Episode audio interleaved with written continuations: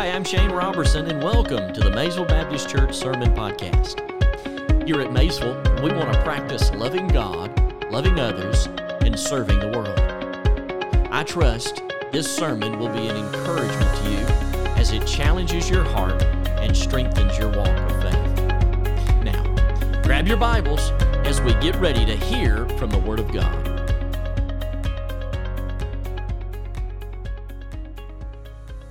If you have your Bibles, let me encourage you to find Acts chapter thirteen. Acts chapter number thirteen.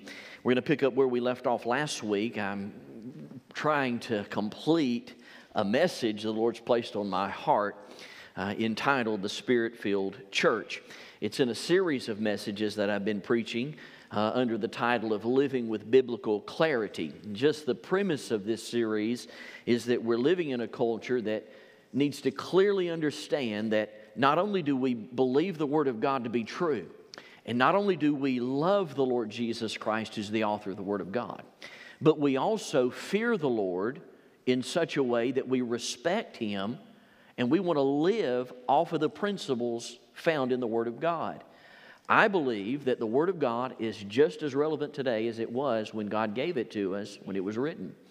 And because I believe that, I place myself under the Word of God and want the Word of God to change me. God speaks clearer in the Word of God in a believer's life than He does anything else. Now, say, Pastor, are you saying God can't speak to me in a song? Sure He can. He can speak to you in a song and challenge you to love others and be more evangelistic.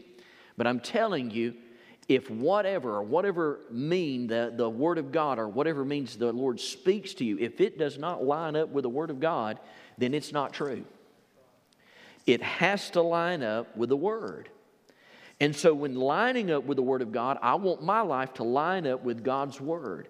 And so when looking at the Scriptures, we need to live in such a way with such biblical clarity that individuals look at us and they know beyond any shadow of a doubt that we're born again. And in doing so, that is, we've got to live the Spirit-filled life. And we want to be a part of a Spirit-filled church. And so when we read the book of Acts, we're introduced to the church at Antioch in Acts chapter eleven. It is a Gentile church, and it's a church that God uses uh, in many, many ways to show us what a New Testament church looks like. Uh, we looked at this passage of Scripture, and in reading it, we see that there are three basic elements in a Spirit-led church. We see that the Holy Spirit has an involvement within the church. Today we're going to look at the Spirit's intentions on the church. And then next week we're going to look at the Holy Spirit's interactions outside the church. And just by way of review, we talked about uh, last week the Spirit's involvement within the church. We said within the church of the church at Antioch as well as the church at Maysville or Maysville Baptist Church, we simply said that in looking at our church, it ought to reflect a church where the Holy Spirit is involved in our structure. And we said the simple structure of the church at Antioch was that it had pastors and it had teachers. It had pastors and teachers. And we we talked about that. Let me encourage you, if you haven't listened to that past that uh, sermon, go back and listen to it. And then we said the Holy Spirit was not only involved in its structure, but the Spirit of God is also involved in its spiritual leaders. And then we looked at the individual leaders of the church at Antioch. Uh, we looked at Barnabas and Simon and Lucius and Manum and Saul.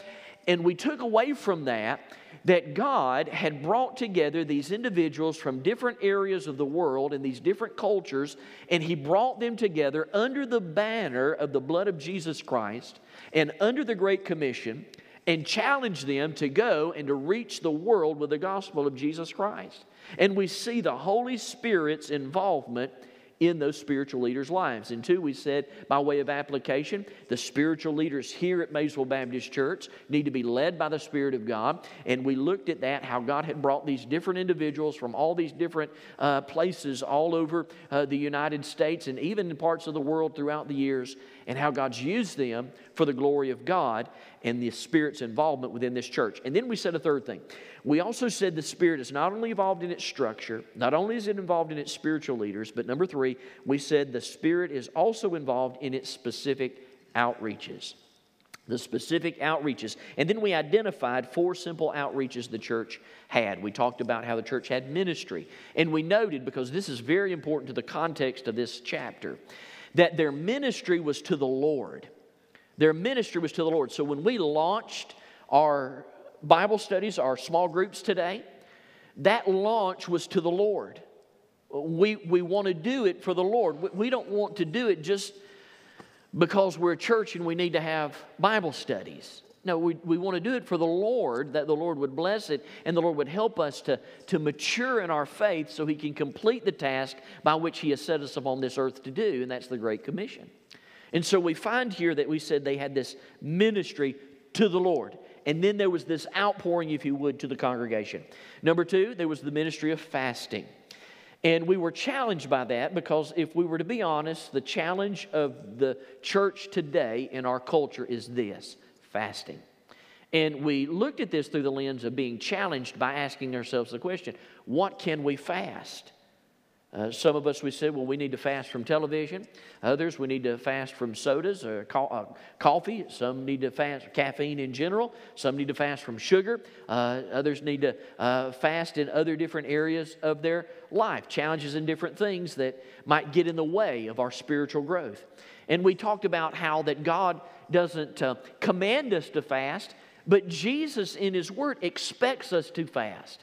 And so we got a challenge from that. And then we talked about the laying on of hands.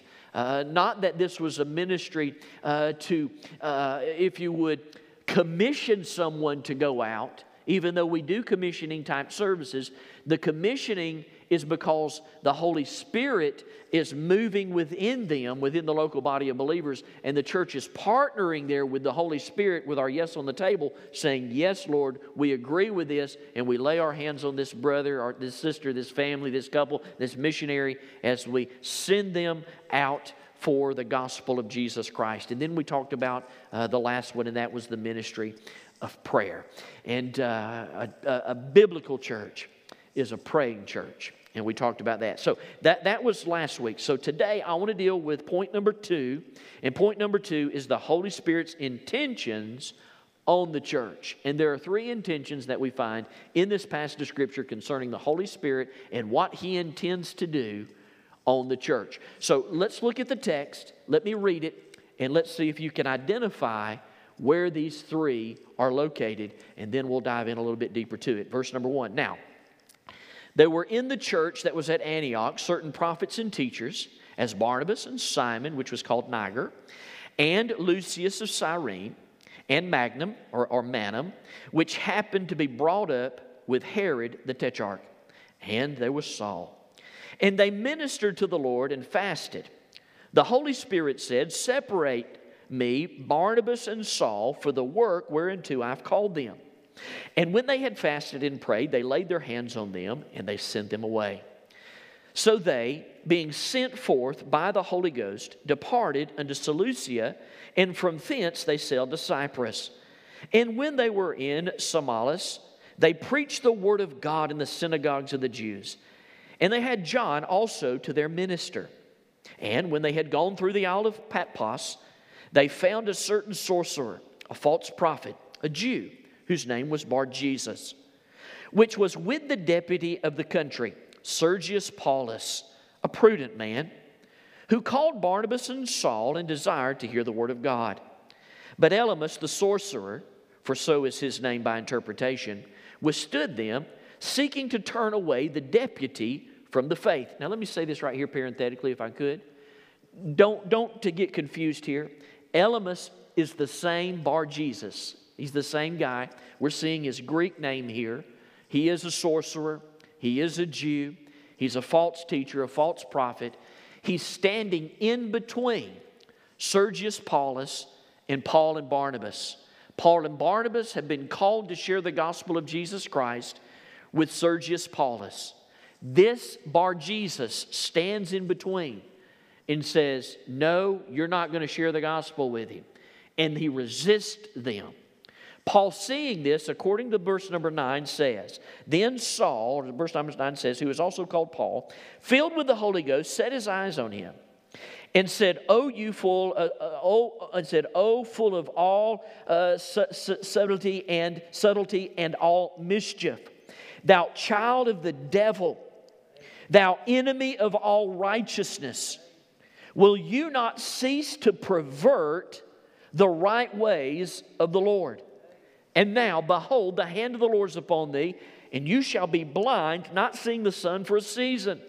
And immediately there fell on him a mist of darkness, and he went about uh, he went about seeking somebody, somebody, some or some other people to lead him by the hand. Then the deputy, whose name is Sergius Paulus, when he saw what was done, believed the gospel of Jesus Christ. Why? Being astonished at the doctrine of the Lord. May the Lord add a blessing to the reading of the Word of God. In this text, not only do you see the Spirit's involvement within the church, but you also see the, the Spirit's intentions on the church. Uh, many years ago, when Garrett was a little boy, Miriam had made some cookies and put them on the table, on the, on the counter. And as they were on the counter, she instructed the children, "Don't touch the cookies. They're not done yet. Let's wait. And when they're done, we'll all sit down and have cookies and milk. It'll be a great time. It'll be wonderful. We'll have a great time together, but don't touch them." I see these videos, you know, online right now. Uh, you see them where, you know, they put a plate in front of the dog or the kid or whatever, and they say, "Stay, don't, just stay, don't eat it, don't eat it." And they walk out of the room, and the little, little animal is just obedient, just sits there. The kids are, uh, I'm glad they didn't do that when my kids were little. Uh, they fail, they would fail. I mean, fail. What little Garrett did, he stuck his hand up there when nobody was looking, didn't see mom, didn't see, stuck his little hand up there, and I come out of my office around the corner, and there's his hand on a cookie. And I stand, I say, "Son, I heard what your mama said. What's your intentions?" And a little hand up there, he looks up at me and says, "I don't know." I love children's reactions. He knew exactly what he was going to do. He knew his intentions. His intention was to get that cookie, take it off the counter, and to put that thing in his mouth and enjoy it. That was his intention. Brothers and sisters, I submit to you this morning that the Holy Spirit of God knows exactly what the intentions of the Holy Spirit's heart is concerning his uh, uh, what he's going to do in a body of believers. Let me show them to you if I could. Number one, the first thing I want you to see is that the Holy Spirit intends to call believers. He intends to call believers. Look at verse number two again. The Bible says, "And they ministered to the Lord," talking about these pastors in the church and these teachers in the church, "and they fasted," they ministered and fasted, "and then the Holy Ghost said, Separate me, Barnabas and Saul, for the work whereunto I have called them." Here in the Bible, we see one of the intentions of the Holy Spirit in a local body of believers. He intends to call out believers in the local body of Christ to go do the work of the ministry. Now, when you think about calling, you can't help but think about three areas of calling about uh, concerning the Holy Spirit. We think, first of all, about the call to be saved. John chapter three, verse number sixteen says, "For God so loved the world that He gave His only begotten Son, that whosoever believeth in Him should not perish, but have everlasting life."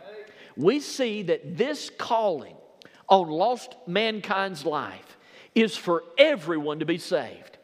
Now, God did not make us robots. He made us agents of a free will. Therefore, we can choose to receive Jesus Christ as our personal Savior.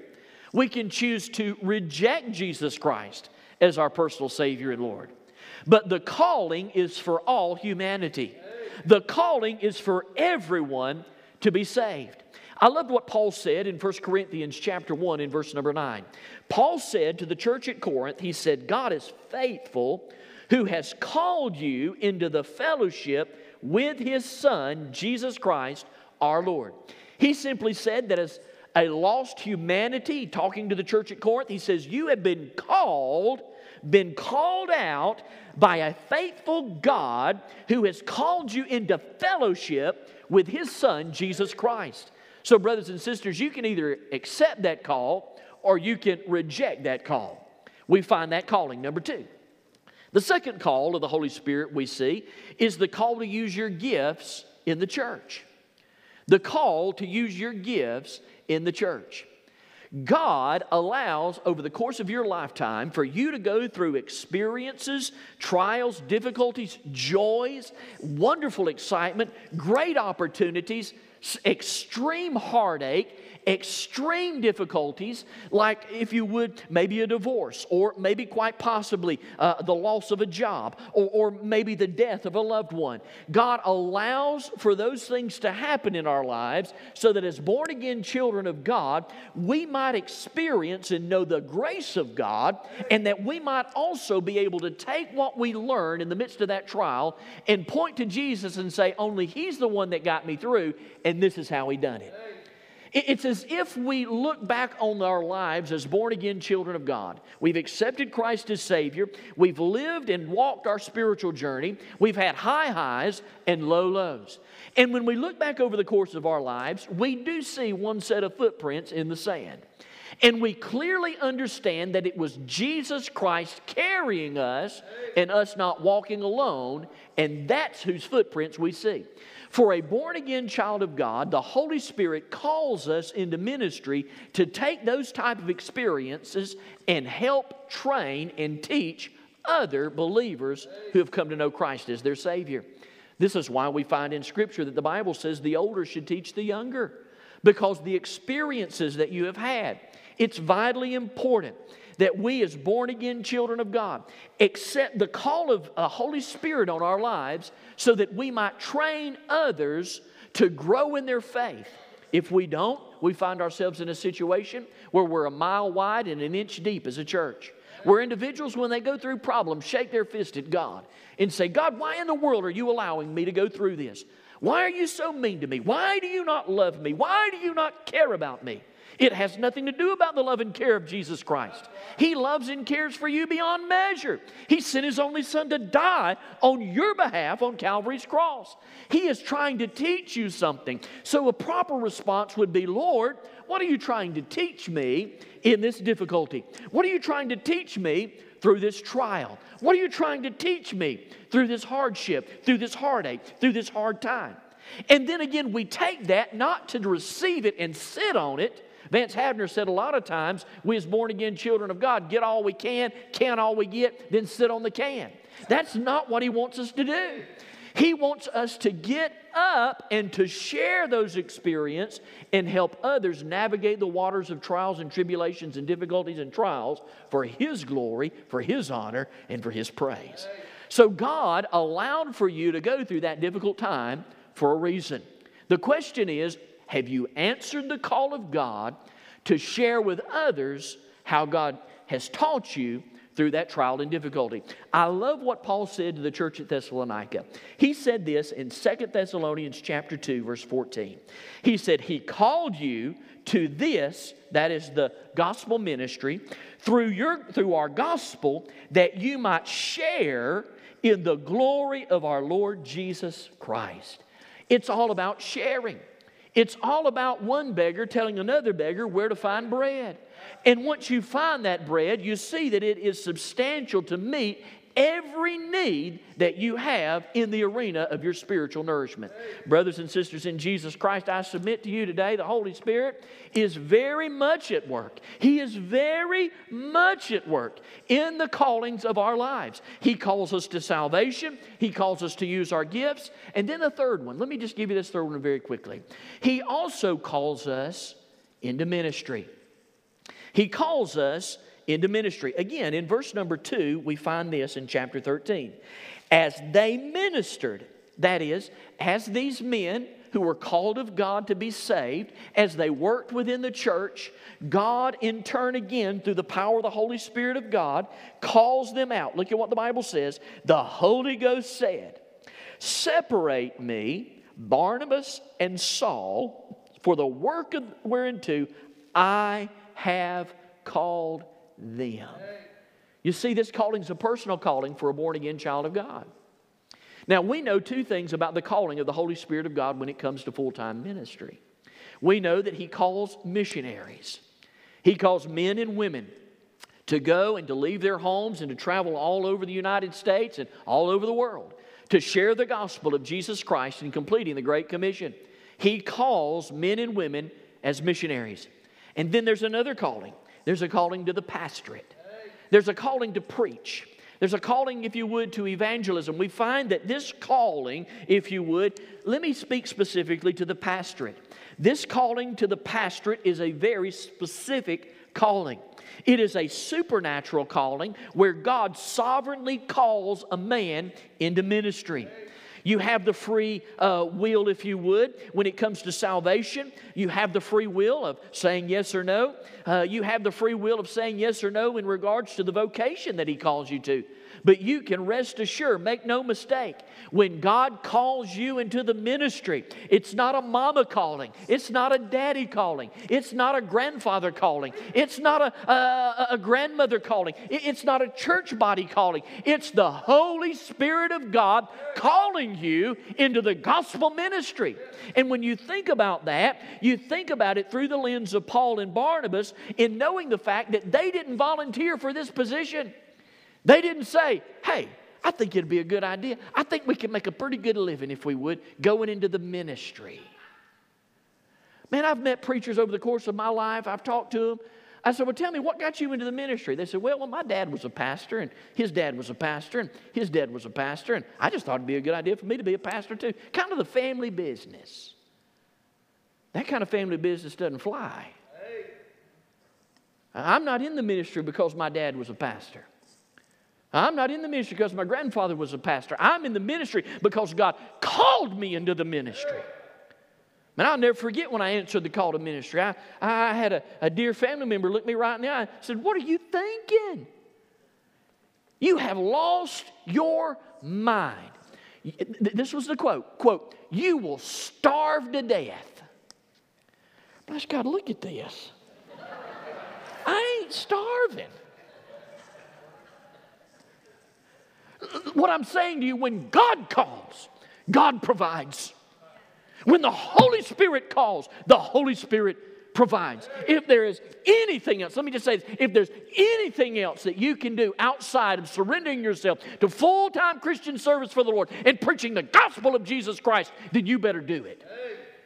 We don't need any more daddy called and mama called and grandpa called preachers. We need preachers that have been called by the Holy Ghost that says you can't do anything else but preach the gospel of Jesus Christ. I'm telling you, there's a fire shut up in my bones that you can't extinguish. Bless God, I'll preach again next service. A lot of people ask me, say, three services, my stars. You can't believe it. It's a, uh, yes, I'm exhausted, but bless God, if you'll give me an opportunity, I'll do it again and again and again that I might burn out for Jesus Christ. So, well, you, you don't preach as hard that last service as you do that first service. I'm going to tell you what I do. I give you one hundred percent in every service. Hey. Martyn Lloyd-Jones, uh, uh, God-fearing man, he, he said this. He said, in quoting his favorite pastor, Charles Haddon Spurgeon, he said, if you can do anything else, do it. If you can stay out of ministry, stay out of ministry. In other words, don't do it just because you think it's a good opportunity to, to preach your philosophy. Let's go. We got pastors out there. They're not preaching the Word of God today. They're philosophizing. So let me tell you about this. What we need to do is we need to just feel okay. I'm okay. You're okay. And they never reference Scripture. They never point back to the Word of God. And they'll stand up there for forty-five minutes, captivated by the audience the whole time as the audience just scratches their ears as they have their itch scratched. Bless God, I'm not here to scratch your itch. I'm here to say, thus saith the Lord, here's what God says. And you can either do what God says or you can reject what God says, but you be mindful, you will not win when you fight God. And so Martyn Lloyd-Jones said, in, in quoting Charles Spurgeon, he said, man, it's a dangerous job. It's a dangerous job. You don't know where your pay's going to come from. Uh, you, you're depending on God to make provision. You're going to make people mad. So you're not going to mean to. You're just going to, if you're going to be a true preacher of the gospel of Jesus Christ, this book, this book that God gave us is contrary to the culture in twenty twenty-one. If I preach the whole counsel of God and I just hit everything that's in the Word of God, it will be contrary to what our culture says is right. As a matter of fact, already I'm just sitting there saying that, that the ministry in regards to a pastor is reserved for a man of God. Not a woman of God, a man of God. That's contrary to the culture. Got peers and others that will say, oh, preacher, no, that ain't right. I say, man, that's offensive. You, you can't say that. You, ladies can be pastors just like men can. That's not what Paul told Timothy.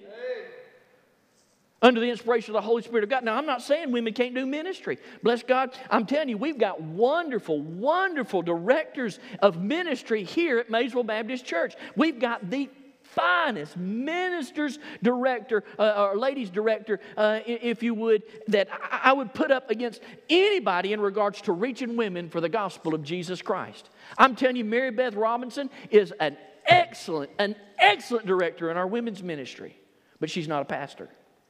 And she'll tell you she hadn't been called to pastor because it's against God's word. Look, I know it's not popular, but I'm telling you, it's what the Bible says. Somebody will hear that and they'll get mad. Send me an ugly email. Tell me I'm off my rocker. I'm ancient. I'm archaic. I just like to look at it as being biblical. Charles Haddon Spurgeon said this. Listen to what Charles Spurgeon said, David. Listen to this. Spurgeon said, preachers are born, not made. That's what he said. I found that to be very interesting. Mountain, uh, Martyn Lloyd-Jones, he, he said this. He said, this quote, in quoting Spurgeon, he says, this is an absolute. You'll never teach a man to be a preacher if he's not already one. It was clearly the case in, in, Lloyd, in Lloyd-Jones's life. He realized he was not joining a volunteer army. The question that we wrestle with concerning a call to ministry is this. What constitutes a call to preach and a call to ministry? Charles Haddon Spurgeon, along with Martyn Lloyd-Jones, wrote down their personal experiences in regards to calling. One of which we, we see very, very true when you look at those pastors that are called in the Word of God. Those that are called to ministry in the Word of God simply have, number one, an inner compulsion within that calls us to preach the Word of God. I wish I could explain it. I wish I could explain that it would just be, it'd be nice, preacher, if today's your birthday. Why didn't you take off today? Why didn't you take off today? I mean, you, you, you preach all the time. I just don't understand. Why, why, why don't you just take off and enjoy the day? What makes you think I'm not enjoying this? I got a message shut up in my bones. I tried to get rid of it last week, and I couldn't get rid of it. I woke up on Monday morning burning, burning inside to preach this message so that we might clearly understand the Holy Spirit's work in a Spirit-filled church, that we might say, yes, Lord, we know that you intend to call people out of the church to do the work of the ministry. And if he does, you're going to have an inner compulsion to preach the Word of God. Number two. There's also going to be an outside influence, he said. An outside influence. What is this? An outside influence that will come along to the called one. The only thing I can reason by this is thinking about my own personal experience. When I was called into the ministry, many came around and said, there's no doubt this, this young man, this young man has been called into the ministry. He's been called. There's no doubt about that. People will begin to say that. Number three, there's this loving concern for others. A loving concern for others. Uh, I want you to understand, when, when I say I, that I deeply love you, I'm not just exercising some pastoral word phrase that I need to I need to tap into. I heard somebody said one time after service, uh, not here, this is so, somewhere else that I preached. I was done, man, preached hard, preached hard. Man, it was hot. They, they didn't have any air conditioner. I don't think. I, anyways, I just preached, sweating, spitting, slobbering, stomping. I mean, just the Lord just, man, it was just... People got saved. But you have this meathead walk out of church and go, well, he, he, he was just preaching. He just preaching. Just preaching to be preaching. He just preaching. He didn't mean he was preaching.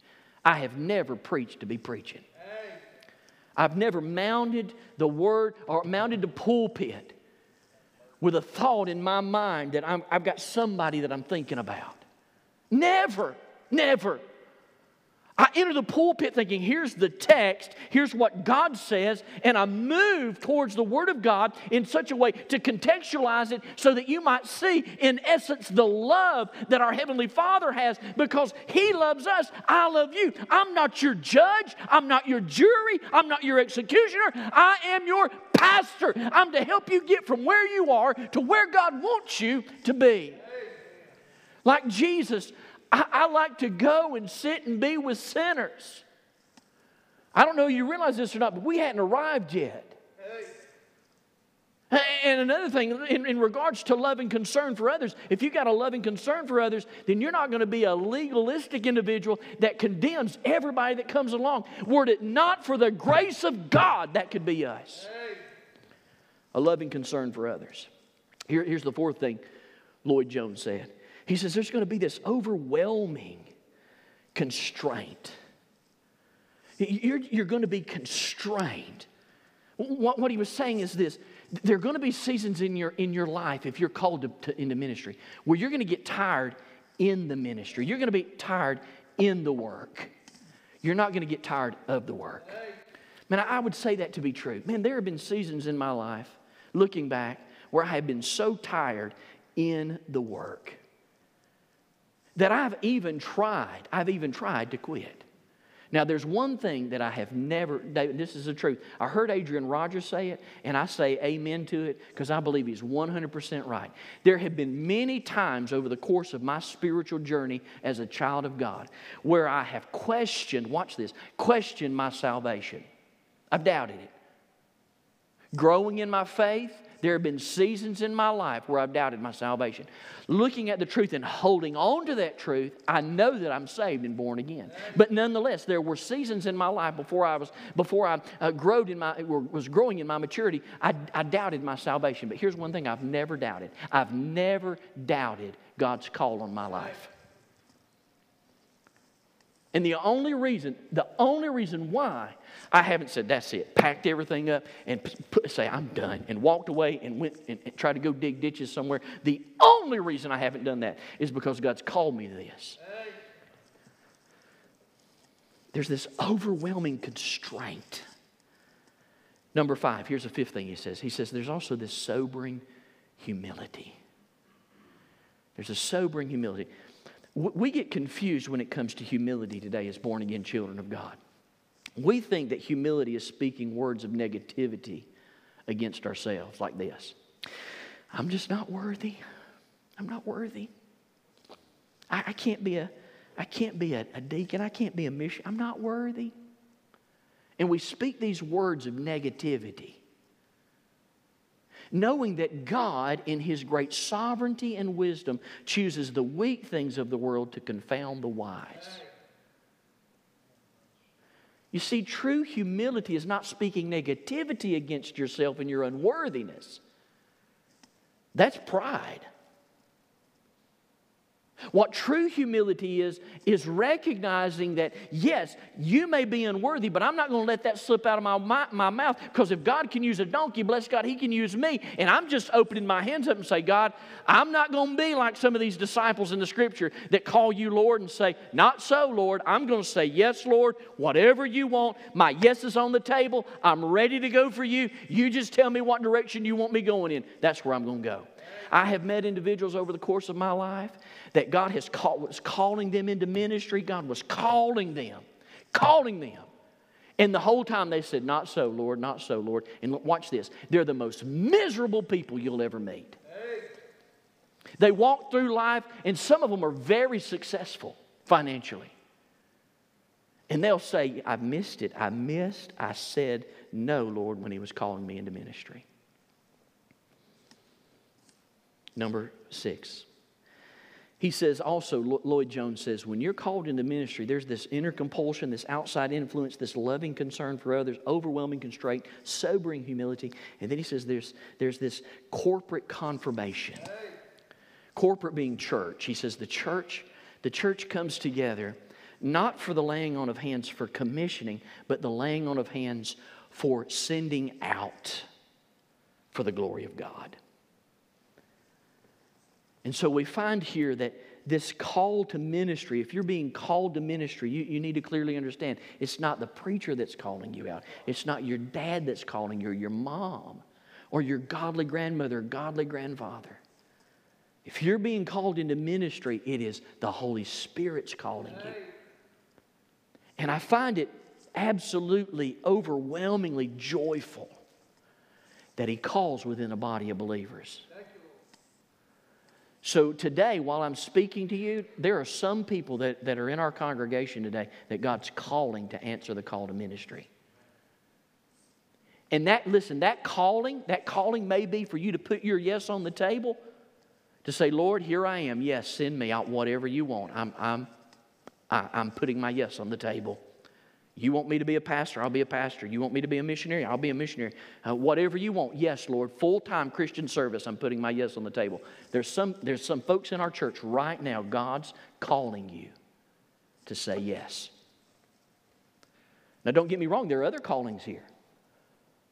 Some, God are call, God's calling some to be a Sunday school teacher, a small group Bible study leader, work in our youth department, children's department, women's department, men's department. God's calling you to exercise your gifts for the work of the ministry, but I'm specifically referring to the fact that in the text, we see God, through the Holy Spirit, is intending to call out believers. Number two, not only is He intending to call out believers, but that goes right into the next part where He intends to send out believers. Verse four, He's going to send out believers. Look at verse number four again. The Bible says, so they, being sent forth by the Holy Ghost, departed into Seleucia, and from thence they sailed to Cyprus. So not only do we see God calling these men out of the church, we also see the Holy Spirit sending them out into the local community or sending them out to fulfill the Great Commission. So if God's calling you out of this church, I don't want you to think, well, God's calling me out from this church to be on staff here. No, God may be calling you to send you out. God is a sending God. The Holy Spirit is a sending agent. He sends people. Having prayed for Saul and Barnabas and having publicly identified them, the Bible says there, the Antioch church laid their hands on them and sent them away. Now watch this. That laying on of hands and sending them away, that the Greek word there means to release them. To release them. What the church understood, according to verse number two, the Holy Spirit called them, and if we try to hang on to them, we're out of God's will. We're out of God's will. So we cannot, watch this, we cannot say, oh, look at the staff that God's given us. God's given us a wonderful staff, and, and the pastor has poured his life into that staff. Man, I hope they never leave. That's the wrong prayer. If God's going to stay true to His Word, then God will fulfill through the local body of believers to call out the called ones. And so when we look at our ministry, watch this. Oh, I love this part. I love this part. When you look at our ministry, and I can only measure the, the, the time I've been pastor here. We have to look at our ministry over these past six and a half years and say, okay, has God been involved in this church, in our structure? That's question one. We dealt with that last week. Is God involved in our spiritual leaders? Has God taken all these different spiritual leaders that we have in our church, brought them together? We've watched them grow and do ministry.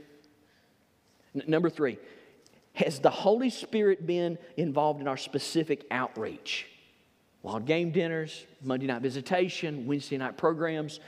Those, has God been involved in that? And we walked away last week and we said yes. So this week we look and we say, okay, has the Holy Spirit exercised His intentions within our local body of believers? Has He called people out of our congregation? And has the Holy Spirit sent people out of our congregation? And when you look at just the history of, uh, of these past six and a half years, I can't help but think about individuals like, I'll just name a few because I'm out of time, like Michael Fisher. Michael Fisher came, said, Pastor, I want you to know, me and my wife, God's called us, and we're answering the call. And we brought them before the church and prayed over them. And we sent them out as he and his wife minister over at Montgomery Heights Baptist Church. I, I think about when I first got here, a man by the name of, of Dan Branch, church member here, teaching in our uh, youth department. I'll never forget the day he come knocking on my door. He came in my office, he sat down, he says, Preacher, so I've been listening to the Word of God. I can't fight it anymore. God is calling me into the ministry. And we brought, we brought him down. We, we laid our hands on him. We prayed for him. And today he's serving as a full-time missionary in Asia. It's the funniest thing. He's like seven foot and he's ministering to Asia. It's hilarious watching his ministry. He captivates them with his attention as he shares the gospel of Jesus Christ. But most recently, I think about Mark Thomas, a dear brother that I love dearly, who ministered on staff here, whom God had called out of this congregation, who went to seminary, ended up back here for a season, and then God called him out again, and we placed our hands on him, prayed, and over in Martin Baptist Church in Stevens County, he's doing a great work for the gospel of Jesus Christ. And might I say, he is not done yet. He's still calling out the called ones. The question is, are you going to answer that call? He intends to call believers. He intends to send believers. And then here's the third one, and I close. My time is up. He intends to fill believers. Notice what the Scripture says, verse number nine. Then Saul, who was also called Paul, filled with the Holy Ghost, set his eyes on him. This is right in the middle of the story where uh, we find here in the text that Sergius Paulus wants to be saved. He calls for, for Barnabas and for Saul or Paul to come to be with him. And as Paul and Barnabas enter into the gates here of this, uh, this diplomat, if you would, this deputy of the country, the Bible calls him, as they enter into his office, a man by the name of Bar-Jesus stands in between them and resists Paul. Paul, being a born-again child of God, being filled with the Spirit, knowing, knowing that God has, number one, called him, knowing, number two, that God has sent him and is now about to exercise the third thing the Holy Spirit gives us within the church, and that is a filling.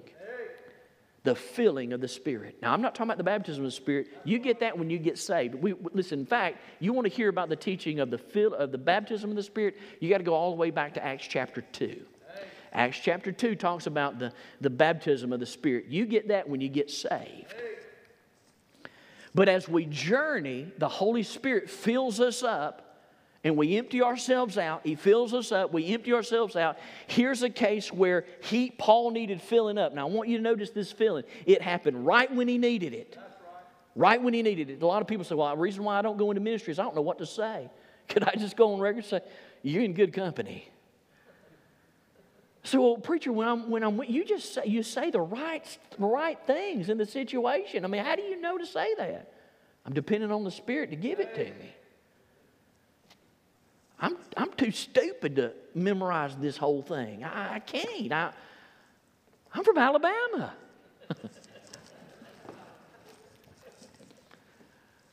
But the Spirit of God can touch the man of God to produce the words of God, to see a man come to know God and give all the glory to God. See, I don't try to give the right answers to glorify me. I want to give the right answers to glorify God. So I got to stay out of the way. I only, I've got to be used as a, as a vessel. And that's what we see here. We see Paul being used as a vessel. So there's one baptism, many fillings. And the filling that he had here in, at this particular juncture gave him the strength and the power to say something that he doesn't normally say, to do something that he doesn't normally do, and to watch demonstrate, God, to watch God demonstrate what God is always known to do. And that's to see a lost man come from darkness into light. And so we find here in the text The Bible clearly says that as he's filled with the Spirit of God, he speaks. Now remember, the Word of God's not complete, so we're in this season here of supernatural activity. Today, what we see is speaking the truth in love. We speak the truth in love. And, and that, don't, that, don't always, that don't always equate to someone walking away going, oh, yay, thank you, woohoo. Sometimes today, it causes people to walk away in anger. Because if you're called by God and sent out by God, then you represent God as an ambassador of God. And as you speak the Word of God, you are the representation. So if you say something and it, and it hits them, it, John the Baptist experienced this. John the Baptist experienced when he preached against uh, immorality. And then you see Herod Aquitus say, mm-mm, I can't handle that. Off with his head.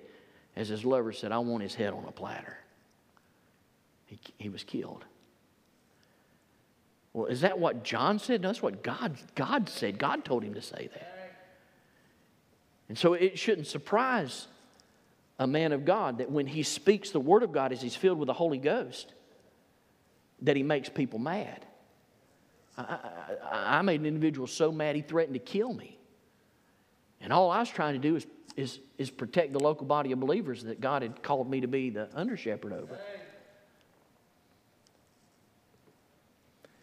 And so the power that you get, that you get is the power that the Holy Spirit gives you.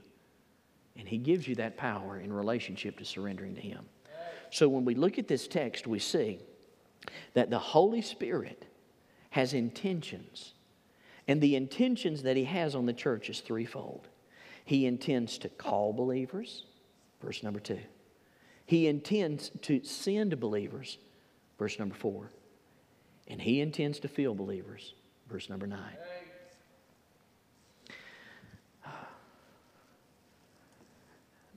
This week, I close with this illustration. Grant, my, uh, my middle son, uh, he, he's sixteen, and he saved up his money, and he bought a two thousand two Crown Victoria. It's the funniest thing. Love it. It's a boat. I mean, it just kind of glides. It's a wonderful, really fun. It's fun to drive. It's fun to ride in. It needed a paint job. He saved up his money, saved it up, and he got it painted this week. Uh, we got it back on Friday. Uh, got that back. And uh, as he got the, the, the vehicle uh, back, uh, it was so wonderful. I mean, you're talking about an excited boy. But in order for us to go pick it up, the, the lady said when I dropped it off the week before, don't know if it's going to be ready. Not sure if it's going to be ready. Maybe ready on Thursday, maybe ready on Friday, maybe ready on Monday. I'm just not sure. I'll call you. That's what she said. I'll call you. I said, okay. She said, make sure I got your number. She called out my cell phone number. She said, that's it. And so every time my phone would ring on Thursday or Friday, if I and I didn't recognize the number. So it either could have been the auto dealership or spam. And then the dilemma is set before the preacher. Because normally if I don't know who the number is, if it's if it's one of you, you just leave a message, I call you back and I can get you on my phone and there you go, I know, I know who you are. So don't answer if it's spam or just end it. But I had to take every call to see whether or not it was who I was waiting for. Now, I generally knew, Brand, I generally knew because I knew the call was coming out of Athens. And so if it didn't come out of Athens, I didn't answer it. But three or four calls come out of Athens. Some wanted me to buy a life insurance policy. Others wanted me to bring my dog to their veterinarian service. But there was only one call that said, your son's vehicle's ready. Come get it. Brothers and sisters in Jesus Christ, there are many callings this world is putting on you. But there's only one call that comes in from the Holy Spirit of God. And what shows up on the caller I D will line up with this right here. The question is, will you answer that call? Will you answer the call? Let's bow for prayer. Father, there are some here today that needs the they need to answer your call on their life. You called them. You're sending them. You're filling them. In the name of Jesus, I pray that we would be very sensitive to the Spirit-filled leading of our congregation. Lord, would you call out the called ones today? There are some that are called to teach. And Lord, that's just in some little area of the church. They're called to minister within the local body of believers. But then there are others that you're calling to be missionaries. Lord, you're calling to be pastors. And Lord, I pray that we would answer that call. And I pray we'd answer it today. Lord, if there's one here today and the call is for salvation, I pray today that they'd get saved. And Lord, I pray today that if they would trust you, they would just say something like this to you. They would say, Lord Jesus, I know I'm a sinner.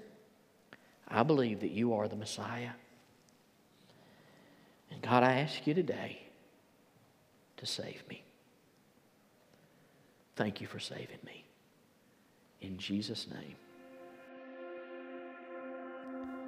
Thanks for listening. As a pastor, my primary concern is your eternity.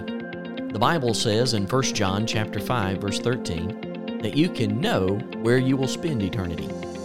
I would love to connect with you and talk more about your walk of faith.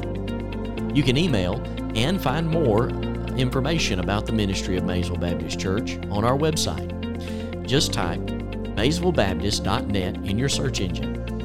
Also, you can support this ministry through our website or by mailing your gift to eighty-eight seventy-five Highway eighty-two Spur Road, Maysville, Georgia, three oh five five eight. God bless you, and I hope you tune in next week where once again we turn our hearts towards the Word of God.